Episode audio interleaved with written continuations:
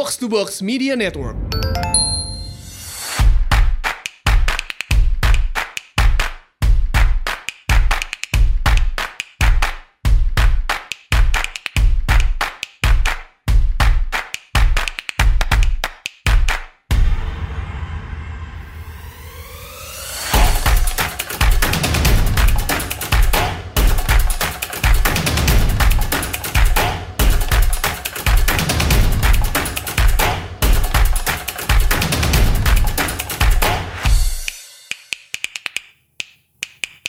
Selamat datang di Asumsi Bersuara bareng gue Rayas tuh dan kali ini kita kedatangan Ismail Ansori ya. Iya, oke. Jadi Ismail Ansori ini eh, mungkin lu bisa ceritain dulu tentang lu ya. Jadi lu kan staffnya Ahok dulu ya. Iya. Eh, jadi kita hari ini tuh bakal bahas banyak tentang em, pembangunan Jakarta sebenarnya. Jadi pembangunan Jakarta eh, era Anies sekarang kayak apa? Mungkin bisa dibandingin sama era yang Ahok dulu. Sebenarnya ya eh, karena gue sendiri melihat belakangan nih banyak pembangunan yang kelihatannya bagus gitu. Jadi kayak banyak orang mungkin yang kayak kalau di Twitter kemarin baru rame juga Jakarta era sekarang nih ada eh, jembatan penyeberangan yang cakep, ada trotoar-trotoar yang bagus, terus em, yang di depan GBK tuh kan cakep banget tuh sekarang ada ada JPO baru kayak gitu-gitu. Terus membuat gue tergelitik gitu kayak sebenarnya kayak apa sih eh, pembangunan Jakarta sekarang kok kelihatannya ya bagus-bagus aja gitu Em, apa baik-baik aja dan dan em, pengen tahu gitu. Eh, lebih dalam. Makanya gue undang eh, Ismail Ansori ini yang em, mantan orang dalam lah ya di di apa em, di Pemda DKI mungkin lu bisa ceritain dikit deh tentang tentang tentang lu dulu lah. Dulu tuh eh, lu tuh gimana sih di sana gitu? Eh, kebetulan gue dulu eh, masuk di Balai Kota DKI itu bulan Oktober 2015. hmm.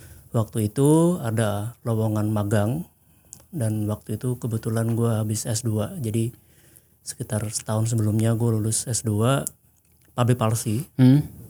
Jadi waktu itu gue merasa kayak butuh pengalaman lah gitu kan dan eh, dulu gue magang di bidang anggaran. Hmm.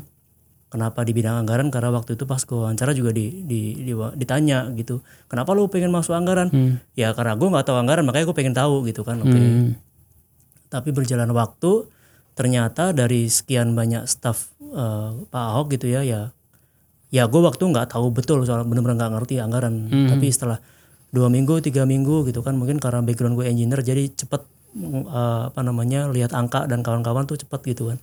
Akhirnya gue jadi kayak semacam dianggap yang lebih ngerti mengenai anggaran. Akhirnya ya udah lu ngurusi anggaran deh jadi Oke. staff gitu. Nah dari situlah akhirnya eh, gue full time tuh langsung full time di situ. full time-nya itu Januari. Oke. Januari. Tapi sebenarnya mil- milestone gue itu adalah ketika waktu itu APBD 2016 itu adalah sedang digodok. Lagi, lagi finalisasi sebenarnya. Ini yang pemahaman nenek lu itu? Pema- eh, sebelumnya. Bukan. Oh, Itu sebelumnya. setelah- eh, setelahnya. Ini setelah setahun setelahnya. setahun setelah pemahaman nenek lu. Ah, setahun yang setelah itu. legendaris. Iya.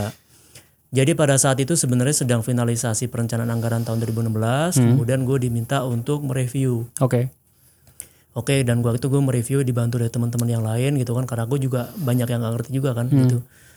Dan kebetulan dari situ akhirnya gue kumpul-kumpulin. Kemudian gue masih inget tahun tanggal eh, 15 November kalau nggak salah tanggal hari Senin itu, eh gue menemukan bahwa di dalam perencanaan anggaran itu ada yang salah karena kita udah punya sistem, Hmm. Tapi perubahan-perubahan anggaran, perubahan-perubahan saat dibicarakan itu tidak dicatat dalam sistem. Oh, oke. Heeh, dan itu ternyata di Excel gitu kan. Dan ya "Loh, ini kenapa di Excel? Kan lu punya sistem biar bisa di track kan. Oh si ini yang ngubah yang ini ngubah kapan diubah jadi nggak nggak tahu siapa yang ngubah apa gitu ya, ya bisa tahu tapi kan jadi nggak tercatat ya kan. Dan kalaupun tahu juga ingatan orang kan pendek sekali dan bisa disalahgunakan. Bahkan itu di Excel bukan even di kayak Google Sheet gitu ya. Jadi jadi kayak kalau Excel kayak bisa em, anggaran DKI V1 titik satu titik satu kayak gitu. And that's why kan ada ada ada uh, uh, apa pemahaman nenek lu. Karena dulu pada tahun sebelumnya tahun 2014 Hah? ketika bahas anggaran 2015 itu dari gubernur udah pokoknya kita mau A B C D E gitu kan. Begitu mau ditanda tangan jadi beda lagi gitu karena pakai Excel. Tiba-tiba ada yang eh, penyuluhan program pemahaman apa gitu kan. Kalau itu masih mending kan nggak nggak gede-gede amat. Dulu tuh ada mau beli truk untuk truk sampah karena dulu truk sampah itu kan sewa. Ya sewa 300 miliar. Ngapain 300 miliar sewa? Kan mending beli. Iya, 300 iya, iya. miliar bisa beli banyak banget truk kan Iya, iya, iya. oke kita anggaran 300 miliar buat beli. Pas di akhir-akhir hilang anggarannya.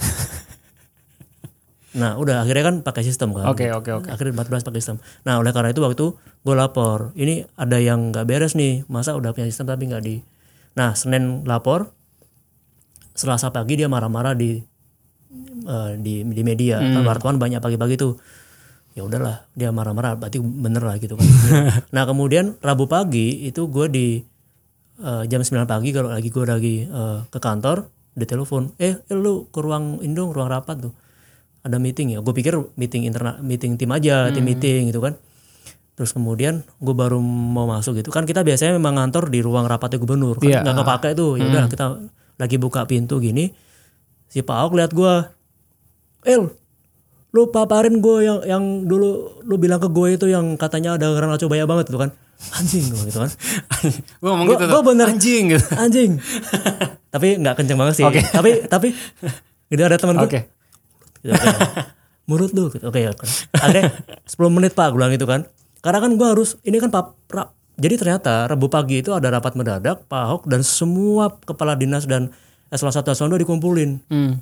Pagi-pagi marah-marah dia. Terus akhirnya yaudah gue minta waktu 10 menit untuk untuk ngedit apa namanya PPT gue yang memang sebelumnya gue udah bilang ke Pak Ahok sih Pak ini gue report lah dari dari pantauan gue anggaran yang menurut gue bener dan gak bener tuh gimana gitu kan nanti gue akan cerita kenapa gue tahu yang bener mana yang gak bener Oke. mana jadi eh ya gue cerita aja kemudian eh gue memperhalus bahasa lah kan gak mungkin ini Iya, iya. akhirnya gue paparin lah gitu Gak mungkin lu nipu nih gitu. Eh, enggak lah. Jadi waktu itu gue gua gua bisa eh, apa namanya gue bisa eh, eh, apa kayak oh nih yang eh, si dinas ini salah karena begini begini dinas ini salah begini begini semua orang kayak gue salahin. Dan semua orang kayak ini siapa? gitu kan. Banyak musuh dong lu. ya itu. It- kan biasa gini ini eh, ini staff yang nggak pernah kelihatan. Iya. tiba-tiba dia di- diminta paparan soal review anggaran. Ini anak mana lagi? gitu kan. Bingung semua orang. Nah waktu itu gue bisa tahu mana anggaran yang gak bener gak bener karena tahun 2014 Januari itu gue mulai download hampir semua ra- video rapatnya Ahok. Download di YouTube. Jadi di wifi kampus gue download sampai rumah gue dengerin. Hmm.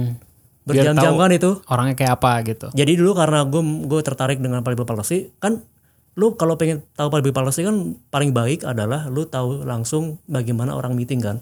Jadi lu kalau keputusannya A itu diskusinya kayak gimana Dari sih? mana datangnya itu keputusan? Eh, nah akhirnya dari situ gue tahu bahwa si Ahok itu kalau di dinas ini maunya apa dinas ini maunya apa dinas ini maunya apa konsepnya gimana anggarannya seperti apa selama segala macam kan? Jadi ketika gue lihat anggaran yang berupa angka-angka doang dan itu hard copy gue tahu oh ini nggak bener nih ini nggak bener nih nggak bener nih gitu. Contoh yang gue paling inget tuh waktu itu gue motong anggaran kayak di untuk tim. Hmm. eh, Taman Taman Ismail. Marzuki. Itu 150 150 miliar gue potong terus kemudian kayak eh, dulu ada anggaran untuk pemeliharaan pompa itu 120 miliar. Atau- bukan gue potong itu 120 miliar gue merasa ini nggak bener caranya gitu. Mestinya harus ada rinciannya apa segala macam ternyata saat dirinci cuma 50 miliar. Gila, powerful banget nih anak terus magang. ke- iya terus kemudian eh, waktu itu juga yang gue ingat eh, dinas taman. Dinas taman tuh dia dulu beli tanaman itu seratusan miliar. Hmm. Kemudian gue bilang apa apa ini harusnya di nggak gini caranya gitu. Nggak nggak kemudian kayak oh di eh, di, di Jakarta Selatan 20 miliar beli tanaman.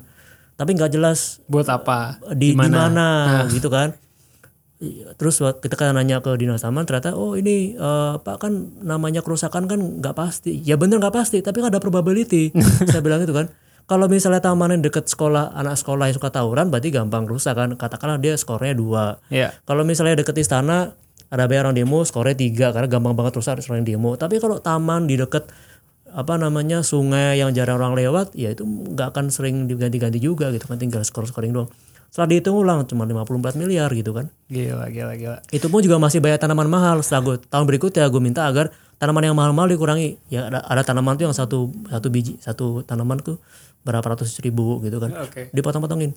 Cuma 30 miliar berikutnya tahun berikutnya gue minta nggak ada lagi beli, beli tanaman tanamannya di ini sendiri tanam sendiri gitu kan cuma butuh 19 miliar jadi sebenarnya orang bisa kerja dengan 19 miliar kenapa minta 100 gitu Nah itu contoh-contoh dulu eh, apa namanya dulu yang yang yang gue kerjakan bagaimana akhirnya si si eh, eh, Pak Ahok itu ngelihat bahwa oke eh, lu lu kayak bisa kerja lah gitu karena gue detail gitu. Makanya lo akhirnya jadi jadi staff benerannya dia ya. Iya betul. Jadi pada saat itu gue jadi staff Karena di tempat-tempat lain tuh biasanya anak magang eh, bikin kopi. bikin kopi, fotokopi, Ikut-ikut MOM, rapat. ikut-ikut rapat, Foto-foto iya, doang gitu Tapi kalau di sini lu bisa motong anggaran ratusan miliar. tuh. Eh, sebenarnya bukan gue yang motong, gue cuman eh, bikin Merekomendasikan. rekomendasikan gitu kan. Oke oke. Oh kita mendingan eh, jadi kita udah udah bahas nih kan kayak background lu waktu waktu itu akhirnya lu menjadi menjadi staf Ahok. Ini gue pengen nanya sih sebenarnya karena yang gue lihat sekarang nih ya gue mungkin gue melihat selama satu tahun Ya. lebih ini ya Pak Pak Anies udah memimpin berapa lama satu satu tahun eh, Iya, lebih satu- dikit lah ya. iya. Gue melihat dari sudut pandang gue yang mana ya bisa dibilang ya kelas menengah gue Ya, ya. jarang naik busway, gue naik ojek ke mana-mana gitu kan. Kok gue ngeliatnya ya gak ada bedanya aja gitu kayak Jakarta mm, baik maju-maju aja gitu, bagus-bagus aja. Gue lihat JPO-nya bagus. Tadi gue lihat trotoar itu semua apa eh, bah, ada yang buat difabelnya dan itu di mana-mana gitu. Gue ke, ke banyak tempat di Jakarta semua udah ada gitu. Baru-baru ini dan kalau gue lihat ya bagus-bagus aja gitu. Pelikan Crossing misalnya gue senang-senang aja kayak gue jalan kaki eh, nyebrang jadi nggak harus eh, manja- eh, nggak harus naik tangga lagi gitu-gitu kan kayak bagus-bagus aja sebenarnya dari dari sisi gue gitu ya. Em, dan apa pengen denger aja sih dari sisi lu yang pernah ada di dalam sana gitu lu tahu gimana sih eh, pembangunan dari dalam tuh kayak gimana memutuskan sesuatu di dalam kayak gitu.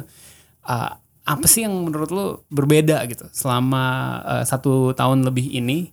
Mungkin ya Ahok udah nggak ada dua tahun ya, maksudnya da- selama dua tahun itu eh, apa yang beda gitu? Oke, jadi eh, tentu ganti gubernur pasti beda beda arah pembangunan gitu kan.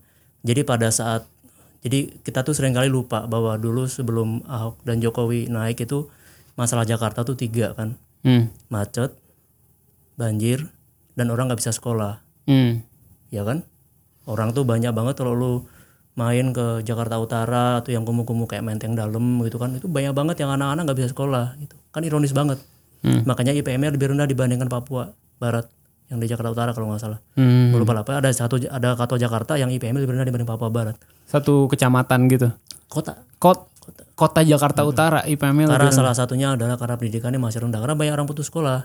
Oh. Gitu. Nah, makanya dulu Pak Jokowi kan bikin namanya KJP gitu kan. Mm-mm. Dan kita juga lupa bahwa dulu Jakarta sering banjir. Hmm. Gitu. Nah, Nggak lupa sih gue. ya. Ingat. Jadi seakan-akan bahwa udah kayak take it for granted aja gitu loh. Sekarang kan kalau banjir, kalau hujan deras banget, terus dalam waktu 3 jam 4 jam udah bisa langsung dilewatin. Zaman dulu kan kayak waktu dua hari tiga hari gitu. Hmm. Nah, memang eh, arah arahnya Pak Ahok pada saat itu adalah setahu gue memang dia banyak banget men- mencurahkan perhatian pada banjir. Hmm.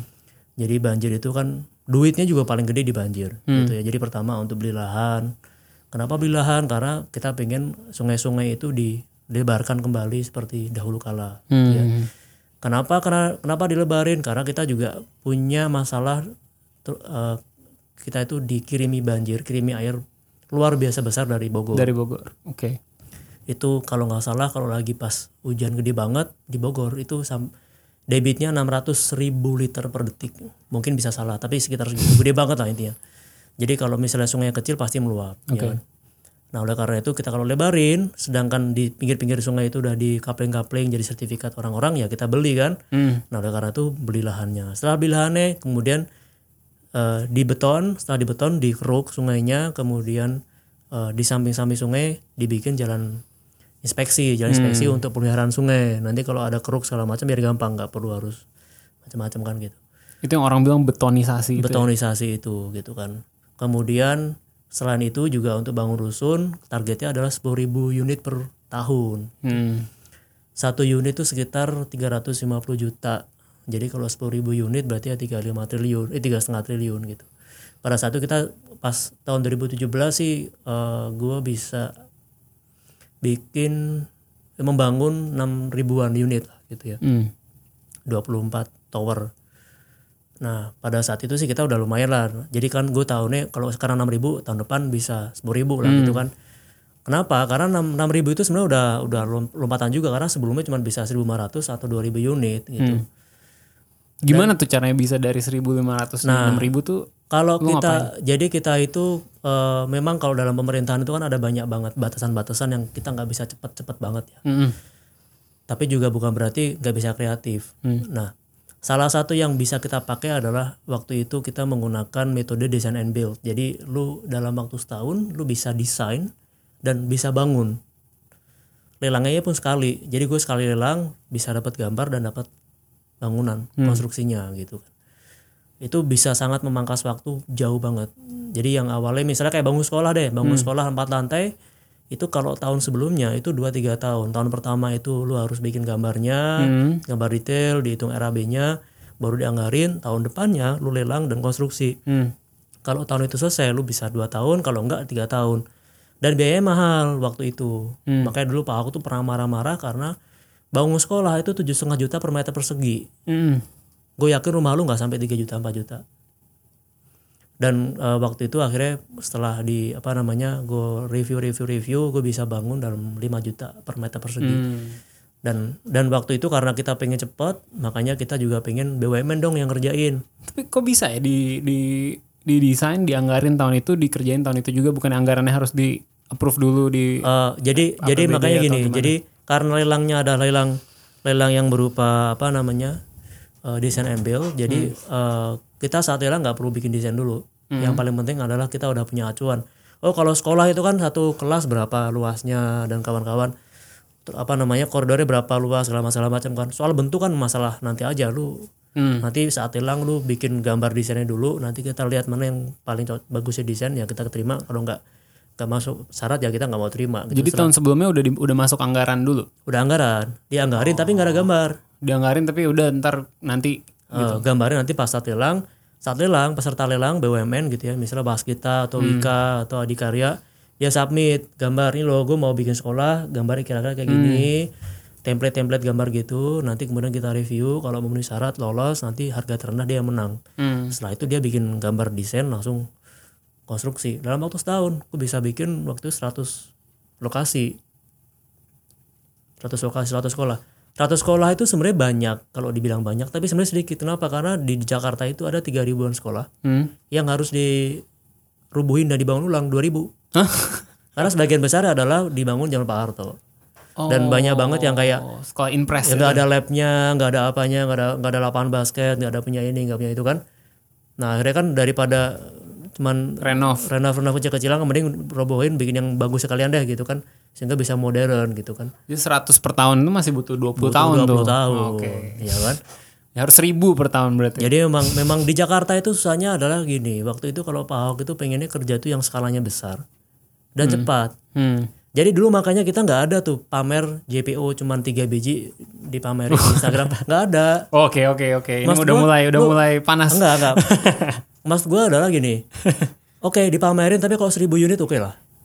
Jadi makanya sekali pamer Air Petra ada berapa gitu. Air ya? Petra 300 unit kan sekarang udah 300 unit. Dulu kita bikin 100 Air Petra. Hmm. Satu Air Petra sekitar 800 sampai 1000 ma- 1000 meter persegi. Dan itu Air Petra itu adalah taman untuk community center yang letaknya itu adalah untuk masyarakat kelas bawah di tengah permukiman padat mereka. Hmm. Jadi yang dulu orang kayak di misalnya di arah eh, Jakarta Utara gitu kan yang kumuh gitu kan yang dulu kayak anjir gue kalau mau main tuh harus ke mall gitu kan sedangkan di mall gue gak punya duit gitu kan. Dia bisa main di situ anaknya gitu. Hmm.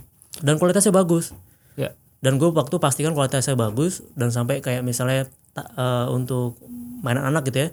Mainan anak itu gue waktu itu ISO berapa gitu. ISO 9001 sama harus ada standarisasi ASTM atau TUV dari Eropa. Dan Mainan anak apanya tuh yang mainan anak prosotan, segala segala macam. Oh nggak ngasal tuh ya bahaya kalau bahaya. Kalau nggak nanti dia karatan, ya kan, kena tetanus segala macam, gampang rusak. Bentar lagi kan, kadang kan kalau bentuknya nggak bener kan cedera anak juga kan. Hmm. Jadi waktu itu kita bikin pokoknya gue pengennya ISO, ISO kemudian standar Amerika atau Eropa, kemudian eh, apa namanya dia tahan minimal eh, 10 tahun, garansinya lima tahun, dan ada asuransinya juga. Jadi kalau ada anak prosotan kemudian cedera, dia bisa dapat asuransi gitu. Hmm. Nah kayak gitu-gitu kita pikirin Ya. gitu. Jadi bikin taman juga nggak sederhana. Jadi waktu itu kita bikin skalanya besar dan cepat. Jadi kalau cuma JPO cuma satu ya ngapain sih di selfie selfiein. Kemudian kalau cuma bikin taman satu ngapain sih lu foto kayak seakan-akan udah bikin seribu taman gitu. Jadi mungkin ini gara-gara gua gara-gara gua out of touch aja nih kali ya. Jadi gue gue hanya gue hanya ngeliatnya oh bagus-bagus aja. Jadi gitu. kalau kalau banjir, banjir kan pasti nggak akan lu rasain kan karena nggak kelihatan lah. Itu kan di di belakang rumah lah kasar kan gitu. Itu kan walaupun gede di belakang rumah. Tapi yang buat masyarakat kecil yang paling kerasa kan pasti KJP, KJS ya kan, Kartu Jakarta Pintar, Kartu Jakarta Sehat gitu kan yang anak sekarang bisa sekolah dan gede itu duitnya gitu kan jauh lebih besar dibandingkan yang dari nasional. Kemudian dia punya taman gitu kan. Dan puskesmas tuh bagus. Rumah sakit bagus. Tapi emangnya sekarang jadi nggak bagus. Maksud gue gue gue gue dari sudut pandang gue tuh lebih kayak eh, ya udah mungkin zamannya Pak Ahok banyak nih improvement dari yang sebelumnya. Terus sekarang ya melanjutkan aja gitu. Emang Hmm. Sekarang atau masih ada yang bagus, atau ada yang ya enggak kan? Maksud gue kalau misalnya dia melanjutkan yang bagus-bagus kan nggak masalah juga. Nggak masalah. Ya bagus juga kan gitu. Ba- bagus aja. Jadi ada hal yang bagus dari Pak Anies adalah dia eh, me- melanjutkan atau leveling up dari yang kita kerjakan di trotoar. Jadi Oke. trotoar itu adalah dulu kita mulai revitalisasi tahun 2015. Itu yang yang awal-awalnya adalah modelnya itu di eh, depan RSCM. Hmm. Oh tahu ya. Iya, Ah, itu ah, kan ah. ya. Itu kemudian dari itu modelnya kayak kayak gini bagus deh pakai beton gini gini gini gini. Oke, simple dan cepat dikerjain kan. Kemudian eh, piloting yang berikutnya kita di stasiun Gudang Dia Ya. Pendek tapi kan dulu setengah mati kalau kita mau di situ banyak ini banyak ini gitu. Hmm. Banyak Akhirnya bunga. itu dari 2016. 2016 tuh kita dan di Blok M ada beberapa Blok M juga kita bikin piloting. Ada beberapa lokasi lah piloting yang gue inget Blok M sama di Gunung Dia. Setelah kita dapat pilotingnya, pada saat itu kita pengen bikin yang awet, yang gampang dibikin, cepat, murah, dan ergonomis. Hmm. Ergonomis tuh kalau kalau lu misalnya jalan ada pintu masuk ke gedung, lu nggak miring. Hmm. Gue nggak pernah mikirin tuh kayak gitu. Dan kalau misalnya Perlu. Oh iya dong. kalau lu miring, jadi gini, Kayak trotoar di mana yang kalau kalau lu masuk ke gedung miring? Maksudnya? lu coba deh kuningan, Hmm. sekarang aja nih lo keluar jalan aja Hmm. lu capek rasanya karena banyak hal rintang kan di situ Hmm.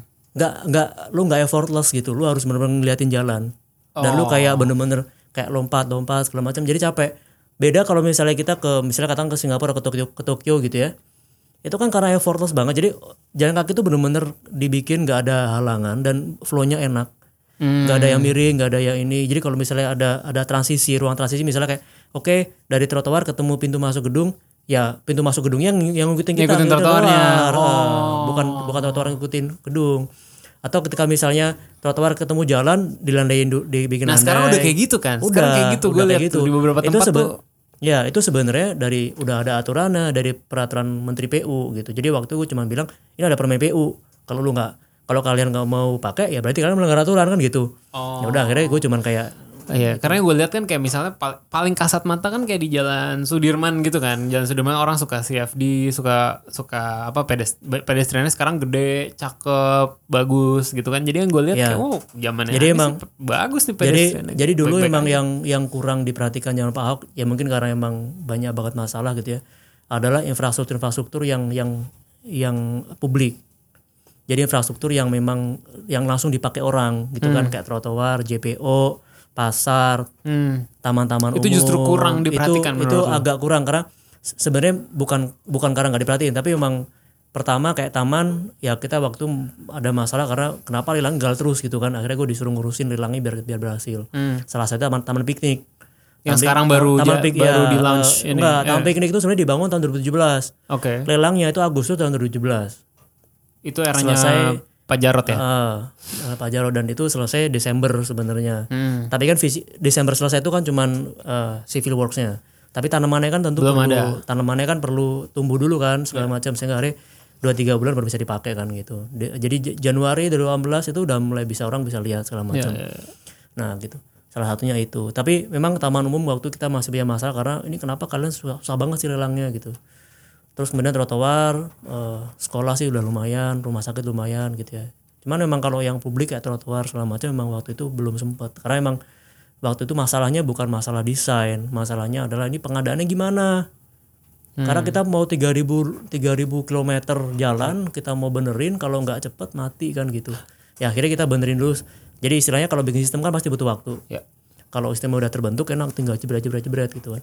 Gue mau nanya juga soal ini nih, karena hal yang menurut gue gue paling awam yang dari selama masa kampanye yang sering banget dibahas dan gue paling nggak paham adalah tuh tentang reklamasi. Karena kayak ya ini lagi-lagi gue out of touch ya, sama sekali nggak menyentuh hidup gue sama sekali. Ya, kayak jadi gue nggak tahu lah mau itu bakal dipakai buat apa lah, terus itu bakal bakal jadi atau enggak, terus itu ngaruh ke hidup siapa, terus itu mau jadi maksud gue dan yang sekarang nih kesannya kayak udah sukses nih udah dihentikan gitu kan. Eh, ya gue nggak gue juga nggak tahu dihentikan itu bagus atau enggak sebenarnya tapi kesannya itu sukses gitu. Nah lu lu ngeliatnya lu ngeliatnya gimana? Itu nggak ngaruh hidup gue sama sekali jadi gue pengen tahu aja sih dari sisi. Gue juga sebenarnya kalau reklamasi itu gue cuma tahu eh, di permukaan-permukaan aja ya. Jadi nggak nggak detail-detail kontrak segala macam gue nggak paham karena sebenarnya ada staff lain yang ngurusi reklamasi gitu. Hmm. Cuman setahu gue gini, reklamasi itu kan memang udah diputuskan dari zaman kepresnya Pak Soeharto tahun 2009 tahun 95 gitu kan. Nah setelah itu kan ada banyak banget layer-layer aturan yang keluar untuk mendukung reklamasi dan akhirnya menjadi kontroversi. Hmm. Nah, eh, setahu gue terlepas dari kontroversi apakah dia melanggar aturan atau enggak ataukah dia hanya untuk rangkaian segala macam, ya itu itu masalah kontroversi dan it- itu is okay gitu wajar lah gitu. Hmm. Cuman menurut gue yang yang menjadi perhatian eh, dari Pak Ahok adalah pada saat itu adalah kalau memang kita mau reklamasi, kita pastikan bahwa memang masyarakat kelas bawah dan pemprov DKI itu nggak rugi. Hmm. atau ya kita coba gimana caranya reklamasi bisa bermanfaat gitu kan. Kalau emang mau dikerjain. Ini bukan lagi masalah ngomong setuju nggak setuju kan. Tapi ya udahlah ini kalau emang reklamasi mau dikerjain gimana caranya gue bisa tapping sebanyak banyaknya kan gitu. Jadi contoh misalnya yang gue inget ya misalnya re- eh, ruangnya itu 45% dari ruang reklamasi itu adalah dipakai untuk RTH ruang terbuka hijau untuk taman, jalan raya, untuk mungkin bisa juga untuk fasilitas umum masjid, untuk pantai apa segala macam lah gitu, pokoknya untuk publik lah gitu kan.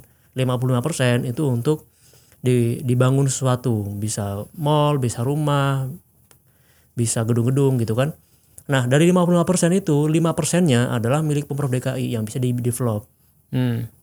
Jadi misalnya DKI di situ mau bangun kantor, mau bikin rusuh, mau bangun apa, ya 5% itu Hmm. itu itu satu yang kedua adalah eh Pak Ahok juga pengen agar itu kan eh, ini kan tanah baru gitu ya jadi kalau kita pengen selain pajak PBB PBB kan ada NJOP-nya jadi NJOP berapa nanti PBB-nya ketahuan kita juga pengen dari hasil penjualan dia tanah itu kita minta 15 persennya Hmm. itu Komisi. namanya kontribusi tambahan Kontribusi tambahan.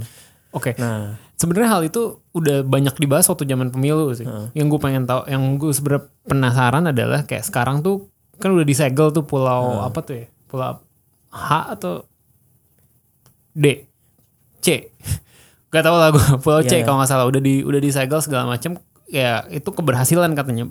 Em, kenapa gitu maksud gue udah jadi bar pulau itu Jadi menurut gue gini ya, gue sebenarnya punya ide sih kalau misalnya emang pulau reklamasi itu karena udah dibangun ada tiga pulau kan, ya kalau emang mau di mau di mau dimanfaatin bener-bener untuk publik dan emang untuk kalau emang kita mau lingkungan lingkungan gitu ya, gue punya ide sih.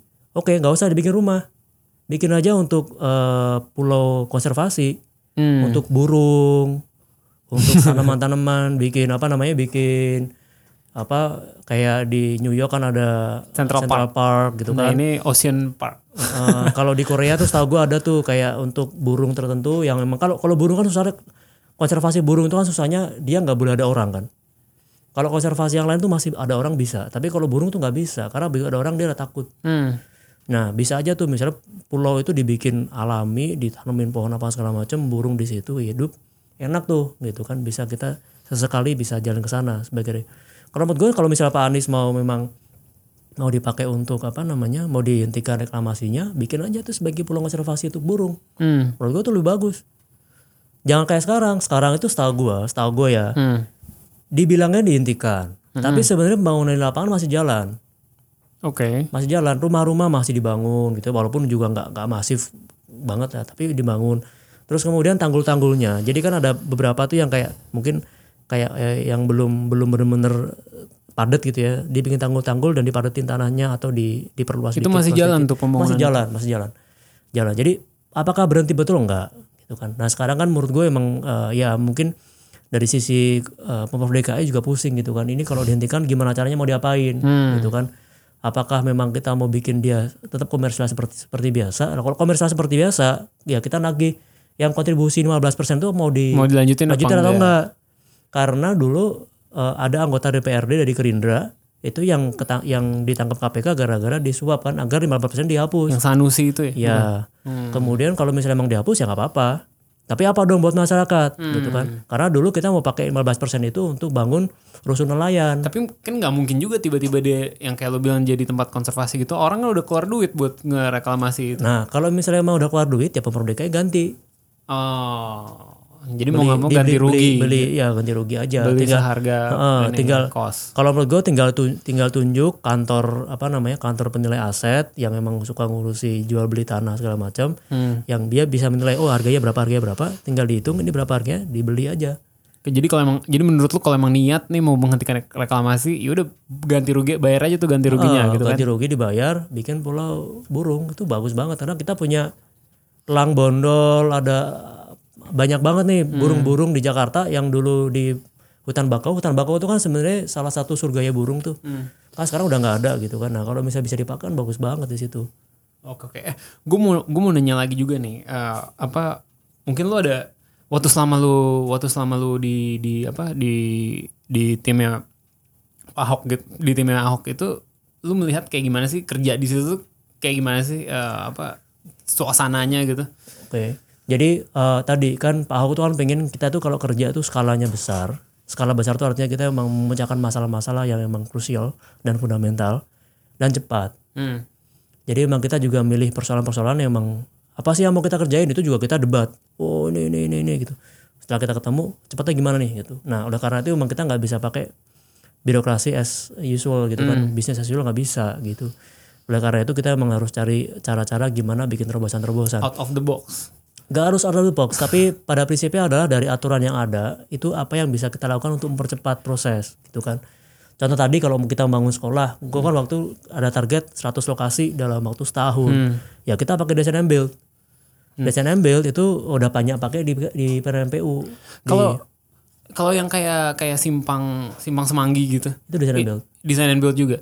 Nah itu kan yang itu kan yang sempat ramai adalah karena em, dibilangnya ini kan minta apa sih KLB ya? Dana KLB. dana kontribusi lebih. Itu itu emang emang boleh dip- dipakai kayak gitu. Karena kan sebenarnya kalau gue awam nih ya gue melihatnya adalah em, di tengah tahun tiba-tiba pemprov DKI dapat dapat uang lebih dari dari eh, pengembang-pengembang di sekitar.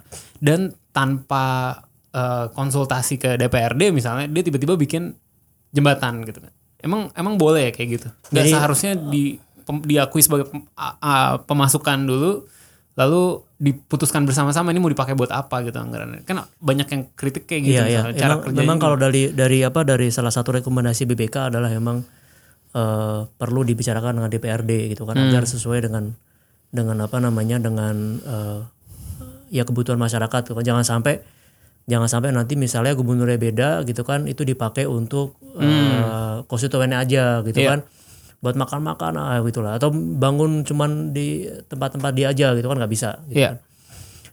memang itu mungkin ya ya memang karena itu hal baru ya jadi Hmm. kalau banyak banyak kelemahan dalam mekanisme memang wajar gitu Hmm. tapi setahu gue emang dari BPK sama KPK udah udah deep deep, deep dive gitu udah benar-benar mendalami itu itu boleh bahwa itu boleh hmm. itu nggak masalah karena emang nggak ada aturan dilanggar Hmm. gitu kan jadi dana KLB itu kan sebenarnya eh, itu adalah kompensasi terhadap eh, penambahan luas bangunan yang memang diperbolehkan dalam undang-undang eh, tata ruang dan zonasi Perda tahun 2014 kalau nggak salah atau 2004 gue lupa.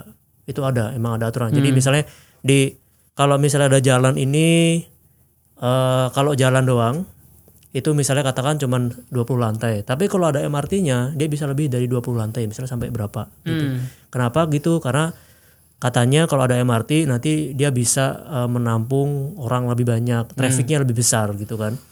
Nah oleh karena itu dia bisa lebih tinggi. Nah itu kalau kita mau lebih tinggi artinya kan ada kita minta dong kompensasinya gitu. Hmm. kasarnya gitulah. Jadi ini emang jatah preman tapi jatah preman yang masuk ke dalam pemprov DKI nah karena emang nggak ada aturan bahwa jatah preman itu adalah dalam bentuk dana apa oleh oleh oleh uh, gubernur di apa namanya di dibuat agar ini jangan masuk duit karena kalau masuk duit bingung repot. Gimana caranya masukin duit ke negara kalau belum ada aturannya? Oleh karena itu masukinnya dalam bentuk barang bentuk aset. Nah as ketika duitnya tetap di swasta Hmm. tapi yang menentukan proyeknya proyeknya ini adalah proyek siapa itu adalah eh, proyeknya untuk proyek apa itu adalah pemerintah. Tapi pemerintahnya juga nggak sendirian banget sebenarnya karena sebenarnya yang dikerjain itu udah ada di RPJMD Oke, jadi si simpang susun ini udah ada di RPJMD belum kan? namanya kalau RPJMD itu nggak akan namanya simpang susun Oh, RPJMD itu pasti akan akan misalnya untuk Oh iya benar. jadi benar, misalnya untuk untuk persimpangan ini membuat persimpangan tidak sebidang gitu kan benar. ah tidak sebidang itu bisa underpass bisa overpass oh jadi sebenarnya udah ada bahwa harus ada mau mau ada tambahan sesuatu di Semanggi itu udah ada. ada sesuatu di dalam semanggi di atas. itu tuh ada tapi bentuknya apa ya nama RPJMD nggak mungkin sedetail itu karena lu nggak mungkin bisa prediksi lima tahun lagi itu Iya, kira-kira seperti apa kan Betul betul. Oh jadi sebenarnya udah nggak nggak melanggar melanggar banget lah. nggak melanggar karena dari dari KPK juga rekomendasinya juga sebenarnya pertama tadi kalau bisa dibicarakan dengan DPRD kalaupun enggak sebenarnya juga kan udah ada di Hmm. RPJMD jadi eh, isunya sebenarnya nggak sebesar yang dibayangkan orang yang kedua lelangnya kan juga udah lelangnya udah Ya. ada ada beauty contest jadi misalnya dulu untuk yang Simpang Susun Semanggi itu kan setahu gue sekitar berapa ratus miliar kemudian karena ada penghematan akhirnya bisa hemat hampir 100 miliar gitu kan. Hmm. karena lelangnya ternyata dari ada satu peserta yang dia uh, propose metode yang berbeda dibandingkan yang dokumen lelang dan ternyata lebih efisien. Ya udah nggak apa-apa Ya, gitu. ya, ya. kayak gitu gitulah Oke oke. Karena yang, yang ditakutkan adalah ya itu misalnya orang lain dia menggunakan cara yang sama dia dapat duit uh, ekstra budgeter gitu kan terus tiba-tiba dipakai buat hal yang yang gua nggak tahu apa gitu. Kalau mu- untungnya ya mungkin untungnya Pak Ahok ya sebenarnya sih kalau bagus-bagus aja gitu. sebenarnya kalau PNS itu pasti dia kerja harus ada cantolan. Cantolan itu misalnya kayak eh, di di mana nih kegiatan ini adalah kegiatan di RPJMD gitu Hmm. kan biasanya gitu. Harus ada. Kalau enggak nanti dia repot ketika ditanya kenapa lu ngerjain ini? Ya kan bisa aja dia terus uh, du- duit yang berapa ratus miliar lebih dari si KLB itu terus dipakai buat uh, penyuluhan pemahaman apa gitu. Ya bisa aja, cuman kan susah catatannya kan. Kalau penyuluhan kan nggak nggak bukan pemerintah yang terima. Kalau Iya, barang kan iya, kelihatan iya, iya. bahwa konversinya jelas gitu. Kalau HP ini harganya sekian gitu kan. Oke oke oke oke. Eh, Terakhir nih terakhir banget gue gue pengen nanya jadi kan salah satu um, hal yang membuat menurut gue lu profil lu cukup menarik adalah terakhirnya setelah lu selesai di Ahok di tim Ahok maksudnya setelah ya Pak Ahoknya udah um, apa masuk bui segala macem terus lu um, masuk ke Transjakarta kan PT Transjakarta uh, dan itu di eranya Pak Anies gitu. Jadi lu ada di BUMD-nya DKI di era uh, ya quote unquote musuhnya gitu. Gimana tuh? Di di situ ada ada ada pengalaman menarik apa gitu? Eh, jadi memang pada saat itu setelah gue selesai di Balai Kota kan tanggal 28 April. Mm. Yang waktu itu zaman Balai Kota itu banyak banget bunga muncul Iya, dan iya, orang-orang iya, pada foto-foto gitu ya. itu yang abis abis keputus abis, putusan ya Nah. Eh belum, kan keputusan tanggal 9 Mei. oh oke oke 9 Mei kan dia diputus langsung dipenjara kan. ya ya ya. Nah itu udah April tuh setelah setelah, Setelah pemilu setelah ya? pemilu, Setelah pemilu, setelah oke. pilkada. Jadi waktu itu kan nah, tanggal 28 April kemudian ya udahlah gue apa namanya gue istirahat dulu. Juni gue diminta untuk tolong bantuin yang TJ ya udah aku bantuin. Tapi yang minta si orang TJ gitu kan. Oh, Karena oke. udah, udah kenal juga sih. Bantuin aku bantuin lah gitu. Gue mencoba beresin sesuatu gitu. Kebetulan karena kenapa gue di TJ pertama karena gue memang pengguna TJ Hmm. tiap hari kebetulan emang gue ya karena emang deket sama TJ jadi gue ke mana-mana pakai TJ dan eh, emang seneng naik angkutan umum ya kan dan yang kedua emang menurut gue menarik nih kalau misalnya gue bisa di, apa namanya bisa develop eh, knowledge dan kontribusi dalam bidang transportasi publik gitu kan Hmm. Jadi aku masuk TJ gitu. Dan pada saat itu gue juga nggak terlalu mikir gitu kan ini siapa gubernur segala macam karena toh buat gue yang paling penting kan gue bisa kasih manfaat Iya, kan iya, gitu. iya. Nah udah akhirnya setelah masuk di Transjakarta itu eh, bulan Juni 2017 Hmm. waktu gue di pengadaan tapi staff. Hmm. jadi staff doang gitu kan. Kemudian karena melihat eh, mungkin ya karena ngelihat gue bisa melakukan sesuatu akhirnya dijadikan manajer pengadaan gitu kan. Itu di bulan eh, akhir Oktober jadi mulai November itu gue jadi manajer pengadaan pada saat itu yang menarik adalah gue harus eh, apa namanya menjadi salah satu yang diminta untuk ngelit project OKO Trip. Hmm, Di Oke. Oke. iya iya. Jadi OKO Trip itu kan konsepnya adalah eh, bagaimana orang bisa naik dari satu titik ke titik yang lain, Hmm. dari satu dari rumah ke tempat tujuan, beberapa kali naik angkutan umum, tapi bayarnya misalnya maksimal 5.000. 5.000 ya kan. Oleh karena itu ya dengan keterbatasan kan banyak sebenarnya Trip itu harus butuh banyak aturan ya kan. Aturannya harus ada yang diperbaiki. Kemudian juga teknologinya juga perlu ada yang di dibikin baru gitu kan. Ini menarik nih. Jadi waktu maksud gue waktu waktu lu di timnya Pak Ahok pas lagi kampanye lawannya ma- majuin OKO Trip, Hmm. pasti lu kan kayak yang wah ini nggak bisa nih nggak bisa kayak gitu nih gitu atau Ya. apa. Tapi terus sekarang akhirnya lu nye- nyebur sendiri menjadi orang yang mengimplementasikan itu gitu. Iya, betul. Jadi memang memang apa ya, memang program Eco Trip itu kebetulan memang sesuatu yang eh, dibutuhkan Jakarta pada saat itu. Kenapa? Karena Lu dia, lu akui itu ya? ya gua akui. Jadi Transjakarta sendiri udah menurut gua selama Pak Ahok itu udah di di reforma direformasi se- sedemikian rupa sehingga yang dulu bisnya butut jadi bagus. Iya, iya, gitu iya. gitulah udah Itu udah oke. itu gua Pelayanannya sih, juga iya. udah oke. Jadi jauh lebih banyak rutenya dari dari awalnya cuma berapa rute jadi seratusan rute gitu kan yang awalnya cuman berapa seratusan ribu seratusan dua ratusan ribu apa namanya eh, Pengguna. pengguna sekarang jadi waktu itu hampir 500 ribu gitu kan nah itu udah. Cuman kan masalahnya nggak jangkauan Trans- Transjakarta ini kan terbatas. Ya. oleh karena itu tentu perlu gimana anggota-anggota kecil itu bisa diintegrasikan ya kan?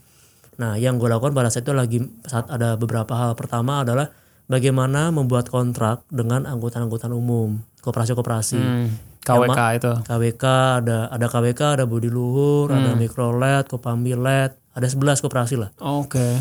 Nah itu tantangannya juga nggak mudah. Kenapa? Karena mereka ini bukan perusahaan, Iya. tapi koperasi. Koperasi itu artinya barangnya dimiliki oleh para anggota Iya. dan supirnya masing-masing. Soko guru perekonomian Indonesia. Ya betul.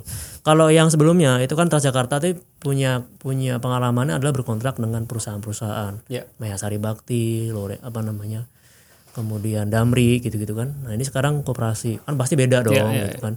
Jadi waktu itu gue eh, desain gimana sih kontraknya, bagaimana pengadaannya, terus kemudian berapa harganya yang yang kira-kira pas seperti apa, bagaimana ngitungnya, bagaimana negosiasinya, kemudian detail-detailnya banyak lah yang gue kerjain gitu. Dan akhirnya kita bisa launching waktu itu ke trip tanggal 15 Januari gitu kan. Walaupun kita kerja siang malam juga dan kita waktu kebetulan di di dibantu lumayan banyak oleh teman-teman yang vendor-vendor eh, apa namanya untuk teknologi informasinya. Karena untuk ke trip ini kita perlu perlu merombak sistem tiketing Transjakarta Hmm. yang awalnya Transjakarta itu kan di gate ya di Tap di in tap out di gate. tap in tap out di gate sekarang tap in tap out di angkotnya Di mana-mana. di mana-mana. Itu kan pasti butuh reader yang baru. Ya. Yang kedua butuh server yang berbeda. Yang ketiga adalah skema pentarifannya juga berbeda. Oleh karena itu kartunya juga berbeda. Yang dulu awalnya kartu hanya bisa hanya bisa read doang, sekarang harus read and write. Oke. Nah, itu itu dua dua hal yang yang berbeda sekali.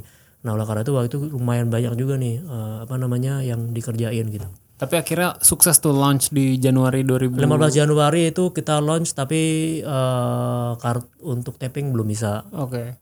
atau waktu itu bisa tapi terbatas banget lah tapi belum belum sempurna sampai sekarang juga kan masih masih masalah karena untuk bikin server baru nih masih masalah juga gitu kan karena eh, apa developnya nggak nggak nggak nggak cepet gitu Tapi intinya lu berarti menjadi salah satu orang yang mensukseskan program 100 Iya. harinya Pak Anies ya? iya betul. Dan waktu itu tantangannya adalah karena pada saat kita ke- eh, dari Transjakarta gue nggak ikut sih. Tapi gue cuma ikut yang agak akhir. Pas awal-awal dari Transjakarta itu ketemu dengan timnya Pak Anies gitu kan. Dan ternyata dari timnya Pak Anies ini juga eh, konsepnya masih agak mentah. Kemudian apa namanya belum detail kayak bahkan dari timnya Pak Anies juga beda-beda nih konsepnya. Jadi kita bingung nih sebenarnya yang mau kita mau kita ini kita kan kita kan pelaksana nih. Ya, ya. kalau kita pelaksanakan kita kita ngikutin aja kan gitu. Tapi ternyata dari mereka juga beda-beda konsepnya. Ya udah akhirnya kita develop sendiri. Akhirnya kita balik nih kita develop konsepnya kemudian kita kasih ke mereka. Ini gimana kalau gini setuju nggak? Setelah diskusi gitu kan eh, ada timbal balik ya kita kerjalanin gitu. Menarik banget sih semua ini. Banyak banget yang gue baru dapetin. Gue yakin sebagian besar dari uh, lo semua juga. Ini udah berapa menit nih? Udah 45 menit uh, kita ngobrol hari ini. Thank you banget nih uh, Ismail buat Siap. uh, bisa mengedukasi kita sedikit tentang apa aja sih yang udah terjadi. Mungkin ini bertepatan ya waktunya dengan uh, bebasnya Pak BTP sekarang ya. Jadi ya selamat atas kebebasannya juga Pak BTP. Um, kita uh, apa uh, mengenang-enang sedikit uh, apa ya. masa di bawah uh, kepemimpinan beliau gitu. Oke. Asumsi bersuara dengan gue Reyes tuh sampai hari, sampai sini aja di uh, edisi kali ini. Terus uh, follow Asumsiko, uh, follow kita di uh, Spotify, di Apple Podcast gitu, ditulis review, kasih bintang 5 bantu kita biar uh, makin tinggi lagi di di top podcastnya Spotify dan Apple Podcast dan lain-lain. Thank you banget uh, semuanya sampai uh, edisi minggu depan lagi.